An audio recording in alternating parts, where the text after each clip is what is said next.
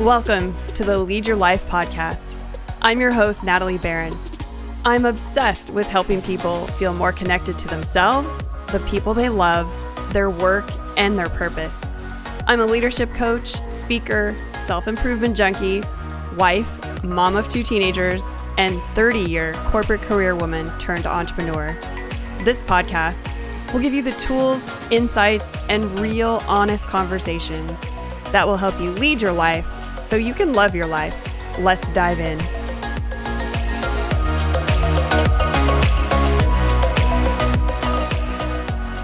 Hello, everyone. I'm thrilled you're here with me this week on the Lead Your Life podcast.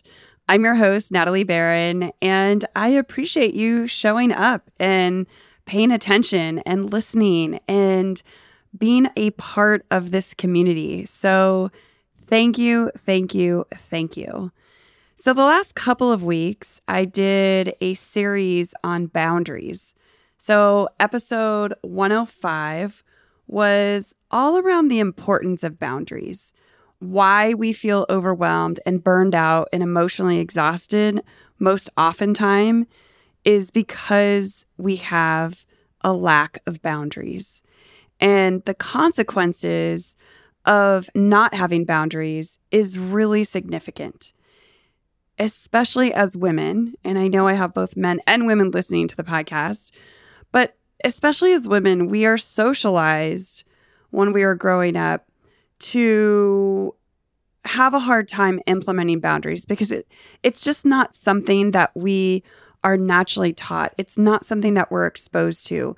And we are also exposed when we start getting into school, college, in and into our careers that implementing those boundaries can also have some negative effects on us.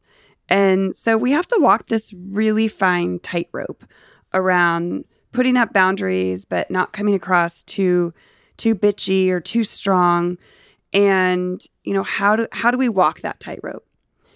I followed up last week in episode 106 with kind of the how so 105 was all around why the boundaries are important. And then last week, we focused in on the how. How do we implement boundaries without feeling guilty, shameful, bad, and you know, maybe a horrible mom? Um, that we're setting some boundaries. We need some personal time for some self care. That might be one boundary. But what we also spoke about in that episode was these external boundaries and internal boundaries. And I'm hoping that the revelation that you got from that podcast is that so often we we kind of internally think that we're putting ourselves in this small small cage when in fact our external boundaries are a lot wider and a lot more open and available than we think they are. We put ourselves in a much smaller box because we're afraid to advocate for ourselves, because we're afraid to ask, because we're afraid to set a line in the sand, because we're afraid people aren't going to like us. We're afraid we're going to be judged. Who cares? Yes, you will be judged. You will get a no at some point. But what I would say is if you're not getting no's, if you're not getting judged, you're probably not pushing far enough with your boundaries. So I'll kind of uh, leave you with that to think about. But as I started thinking about the follow up topic to boundaries, because it's such a big one, and I, I do have to say, I got the most feedback about those two episodes than I think I have in all 106 episodes. So it really hit a nerve and it really brought something up to the surface that I think, you know, lends itself to a conversation. So I'm thrilled. I'm thrilled that I'm I'm pushing those buttons and I'm bringing about that awareness because I love that you're going to start having those conversations not only with others, but most importantly, with yourself. I am grateful for those conversations because what I know from all of my coaching experience is that when you start having those conversations with yourself, it's that personal awareness that changes everything. That's all it is. Obviously when you when you hire a coach and you have a coach as part of your team, you can get there further and you can get there faster because you have that accountability. And when the fear starts to creep in and when you start to hold yourself back and you start to get into old habits that are really comfortable and safe, um, that's where a coach can really, really come in and, and push. And that's what I love about coaching. I, I tell my clients that sign up with me that I'm the coach that's going to kiss you on the forehead and kick you in the butt because I I get so invested in my client's success, not in a awkward kind of weird way, but I, I just get so I, I'm so compassionate and I'm so empathetic and I'm I'm so rooting for your success that it means a lot to me that you are set up for success in reaching your goals. So, if you ever want to have a conversation about one on one coaching and what that looks like, or even our group coaching program, which we're signing up participants right now for our spring Women Leading Powerfully Leadership Lab, that is a 12 week group coaching program for women. And the great thing about that is you can have that one on one coaching individually to really meet your specific goals. But the best thing about the 12 week program is that you are in a community with like minded women. And I know that community is something we are all craving right now. With COVID opening back up and people you know, being able to get together and build that connection, it, it's something that we have seen consistently in our Women Leading Powerfully programs and our corporate organizational group coaching programs is there is magic and collaboration and connection and innovation in the group coaching programs. They are so fun and so amazing. So if that sounds like something that might be of interest to you, you know, reach out either way and let me know. I'm happy to have a conversation with you. You can either DM me on Instagram, you can schedule a call with me via email, natalie at corecreationcoaching.com. And I am happy to set up a 30 minute call with you just to talk about what your challenges are and how coaching might support you in that journey. So don't be afraid to reach out. I'm happy to have that conversation. And there's no strings attached. It's just you and I having a conversation about what your goals are and how I might support you. So, as I mentioned, we talked about boundaries. And then as I was thinking about this week's episode, I was thinking about all of the feedback I got about boundaries, the conversation about boundaries, and then I settled on what is really at risk when people have what I call mushy boundaries. What is at risk? And I, I talked about it in just in the beginning of this podcast episode. It's it's burnout, it's exhaustion. But I started asking myself why? Why is that? And what it comes down to is energy. As leaders, and we're all leaders, I talk about this all the time whether you are at work and you're a leader, and whether or not you are in a leadership position, you are still a leader. Whether you're a stay at home mom and you're managing your household, you're still a leader. Everyone is a leader. And what it comes down to is energy. We all have a finite level of energy. And when we are spending so much energy either internally ruminating about the work that needs to get done or the work that did get done, but we're still ruminating about it because we're worried whether or not it was perfect, whether all our I's were dotted, our T's were crossed, or I, you know, I had this great presentation to the board or to leadership and I'm not sure how it went. Maybe I should have said this, maybe I should have said that or even in your personal relationships. You know, why did I bring this topic up? Why aren't we talking about this thing that we've been needing to talk about? How do I get my kids who are teenagers to, you know, kind of comply? But when I realize I don't really have much control anymore as a parent, And there's all these things that are ruminating inside of us. And that is taking energy. And that those are the internal conversations. And then there's the external conversations. There's the situation where you are a high performer on your team and because you are doing such fantastic work, guess what? More work gets loaded on you because everyone knows that you're capable and everyone knows that you do great work and you do A plus work and you're going to get results. And so the work keeps being piled on you and the expectations keep getting piled on you. And then you're expected to volunteer for extracurricular projects. And maybe DEI is a passion for you. And so you volunteer to be a part of the project team on uh, your work project team for DEI above and beyond your day job, by the way.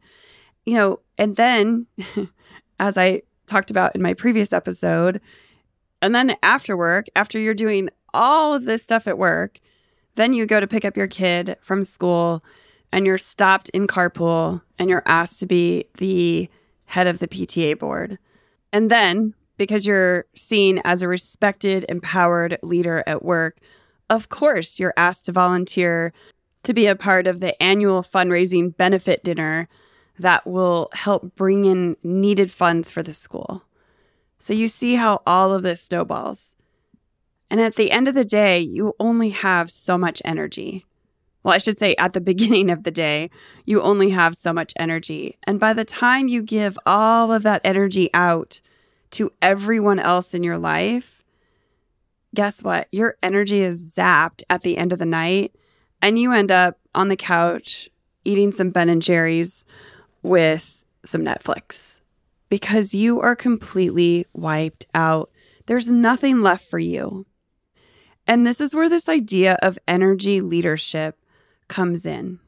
So, before we dive more into this topic of energy leadership, I would love for you to pause, grab a piece of paper, grab a notebook, and write down this question and answer for yourself. And if you need to pause the podcast for a moment and then come back to it after you've answered this question, that's great. Take a moment for yourself, give yourself that energy, and do this for yourself. But here's my question I want you to think about the things in your life that fill you up with energy. What are those things? It could be getting out in nature. It could be taking a walk with your kids. It could be listening to your favorite podcast or maybe your favorite playlist on Spotify. It could be having a meaningful conversation with a girlfriend at dinner. It could be doing something adventurous. It could be doing something innovative at work. It could be working with a team that you really get along with and that energy fills you up. But I want you to think about those things that fill you up are the things that give you energy. They've talked about this in research around this idea of flow, of when you are doing something that energizes you, it actually creates more energy and you get into a zone where you're you're not really expanding any energy per se. It, you are able to focus and you are able to be highly productive and you are basically at your best. And so I want you to think about when are you at your best? What are you doing? What are you thinking? Also, what are you feeling in that moment when you are at your best? when you are feeling just filled up and fulfilled and happy and thriving and energetic and excited, what is happening in your life? And I also want you to think about how often do I have that feeling in my life? Because the sad truth is, most people aren't resonating with that level of energy very often in their life. The most common level of energy is drained energy, is fatigued energy, is the energy where we feel completely burned out. When we are looking at things from a negative perspective, when our glasses are foggy and all we can see is all the things that we dread and all the things that we have to do and the people in our life that are draining us. It could be your boss, it could be the colleague that's driving you crazy, it could be your kids, it could be a family member who has a different political viewpoint than yours. It could be your past. It could be a lot of things that just are draining you. And so, keeping out your list, I invite you to think about what are those things that drain you? What are those things that drain you of your energy? And how often are you feeling like that? How often are you feeling like you are putting out so much and you're giving so much and you are just emptied out? You're exhausted. And what does it really feel for you to feel like that? It may show up in the form of anxiety it may show up in the form of depression. It may show up as exhaustion, burnout, tiredness, lack of energy, overeating. There's so many ways that that negative energy can manifest itself. And so, what are you feeling? What are you thinking? And how often are you feeling that type of energy?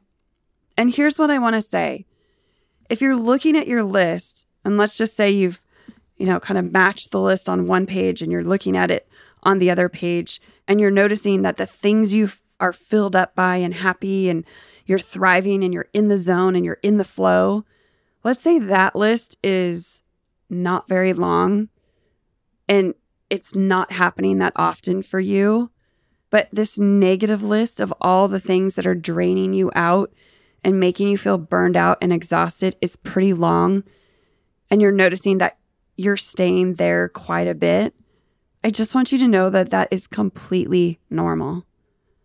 I don't want you to start having negative self talk around that and shaming yourself for, I should be more positive. I should be more on this list, on the positive list, because it's just not the case. In fact, there's been research done. One of the people that's done a lot of this research his name is Bruce Schneider, and he is actually the founder of my coaching program that I went through years ago called IPEC, which is the Institute of Professional Excellence in Coaching. And he did a lot of research around energy and energy leadership. And um, I'm actually, through the coaching program, certified as an energy leadership master practitioner, which means I'm qualified to give an energy leadership aptitude assessment. And it's such an interesting assessment because it measures the amount of energy and your resonating level of energy that you show up with every day. And it shows you the lens in which you view life through. And it sounds a little woo woo, but it's really not. And it's such a powerful tool in helping people understand where they resonate and what kind of energy that they are not only bringing to the world, but bringing through themselves. And as a leader, your energy can be the single determining factor that differentiates you from anyone else. It can absolutely be the thing that makes you a great leader. It can inspire confidence in your customers. It can inspire respect among your colleagues and your team. And this energy leadership can be the thing in your life that absolutely takes your work performance and your career to its highest potential, takes your relationships to their highest potential, and takes you personally to your highest potential and to potentially a place that you've never experienced before when you really harness this energy leadership in your life.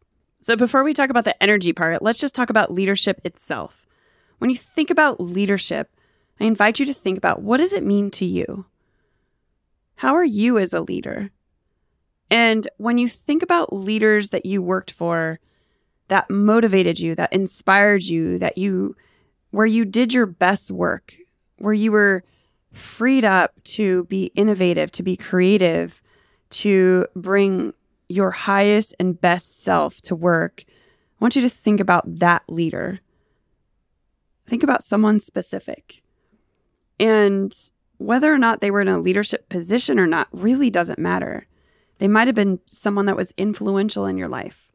And what I invite you to think about is whether or not you have a leadership position or not. Do you think of yourself as a leader? And what I would venture to say is that if you don't think of yourself as a leader, regardless of your position, you are limited in your thinking. Because the truth is, leading is the way we help move people into action, ourselves included. So I want you to think about that when you're thinking about leadership. It's how we move people into action. Are we moving them from a negative space because they have to do it, because it's their job, because we're being authoritarian? And I invite you to also think about this with your children. Are you moving them from a place of because they have to? Or are you moving them to action because they're motivated to move into action? And what shifts do you need to make in your leadership to get people to move more? I'm guessing it's your energy. When you think about people that have inspired you, or when you think about the great orators in our country, you think about Dr. Martin Luther King. When you think about his energy and his passion and how he moved so many people into action and he had so many people following him because of his leadership. That's what leadership is. But we've also seen leaders who are very charismatic, but they're coming from a negative place. They also can have lots of followers. I, I just heard today, and that's why I'm bringing it up, uh, a reference to David Koresh. So you think about those kind of leaders who get people to follow them for the wrong reasons and you know they're at risk for of hurting people um, politically obviously we have a lot going on and i don't want to get into a political discussion but we have people following leaders who aren't doing good for our society and who aren't using that energy for good and so i want to get into this idea of good energy and bad energy um, the way Bruce Schneider talks about it in our program around energy is that we all have anabolic and catabolic energy. And so for practical purposes, there's really these these two kinds of energy, anabolic and catabolic. And anabolic energy describes energy that's constructive, it's expanding, it's fueling you, it heals you, it's growth oriented. Anabolic energy is that energy that helps you move forward. It helps you achieve and your team achieve positive, long term, successful results. And it's useful in leading others. And what we know is that using anabolic energy allows you to have a bigger and a, a, more, a broader perspective and a more conscious view of what's going on around you. It also enables you to come up with more solutions, innovations, have more creativity, kind of be in that flow zone that I was talking about earlier. Catabolic energy, on the other hand, is energy that is draining, it's resisting, it's exhausting, it's contracting. And what can happen is catabolic energy can provide you kind of with an energetic boost, like a bump of, hey, there's a deadline. We got to get to this, right? And it can help you combat what you might perceive as a stressful situation. But it's also distracting. And what it also does is it blinds us. It gives us significant blind spots in our leadership because it gives us a very limited, very, very limited view of a situation. And when we have a limited view of a situation, it reduces the choices we have as leaders. We don't see all the choices that are available to us. There's absolutely a benefit in the short term for this catabolic energy, but leaders and organizations that operate in this constant state of catabolic energy, they eventually implode. They go bankrupt. Whether it's emotionally, physically, you know, profit-wise, they it's not sustainable over the long term. And research shows that the most successful leaders in life are those with high levels of anabolic energy. Like I said, those with who are leading with catabolic energy can get results in the short term, but they can't sustain that success over the long term. And so, what I want to leave you with is that no matter who you are, no matter what you do in life, if you take an active approach in increasing this anabolic energy and looking at situations, what is the gift in this situation? What is the opportunity in this situation? What does this opportunity allow me instead of, oh no, why me again? Why is this happening to me? Instead of, why is this happening for me? What's the gift here? You can see how that's a completely different perspective. And when you raise your level of energy to that anabolic energy and you sustain yourself there for long periods of time, that is the one thing, like I said, that will leave you feeling more filled up, more happy in your life, more content, more at peace, and less drained. So, we're going to continue this conversation next week on energy leadership. We're actually going to talk about the seven levels of energy, and I'm super excited to share it with you. But I invite you to think about one thing before we meet again next week. Is I want you to be really present with how you show up in your energy leadership. How are you approaching work? How are you approaching a difficult person at work, maybe? What kind of energy are you bringing to that situation? What kind of energy are you bringing to your team? What kind of energy are you bringing to your family? And I invite you to make just a 10% shift. I'm not asking you to completely change, but what is a 10% improvement that you can make until we meet again next week? So think about what that 10% improvement is. How are you going to make a choice to show up with a different kind of energy so that at the end of the day, you have more energy for yourself? So I can't wait to touch base with you and continue this conversation next week. So until we meet then, be good to yourself. All right, I'll see you back here next week. Take care and bye for now. Thank you so much for being here today and listening to the Lead Your Life podcast.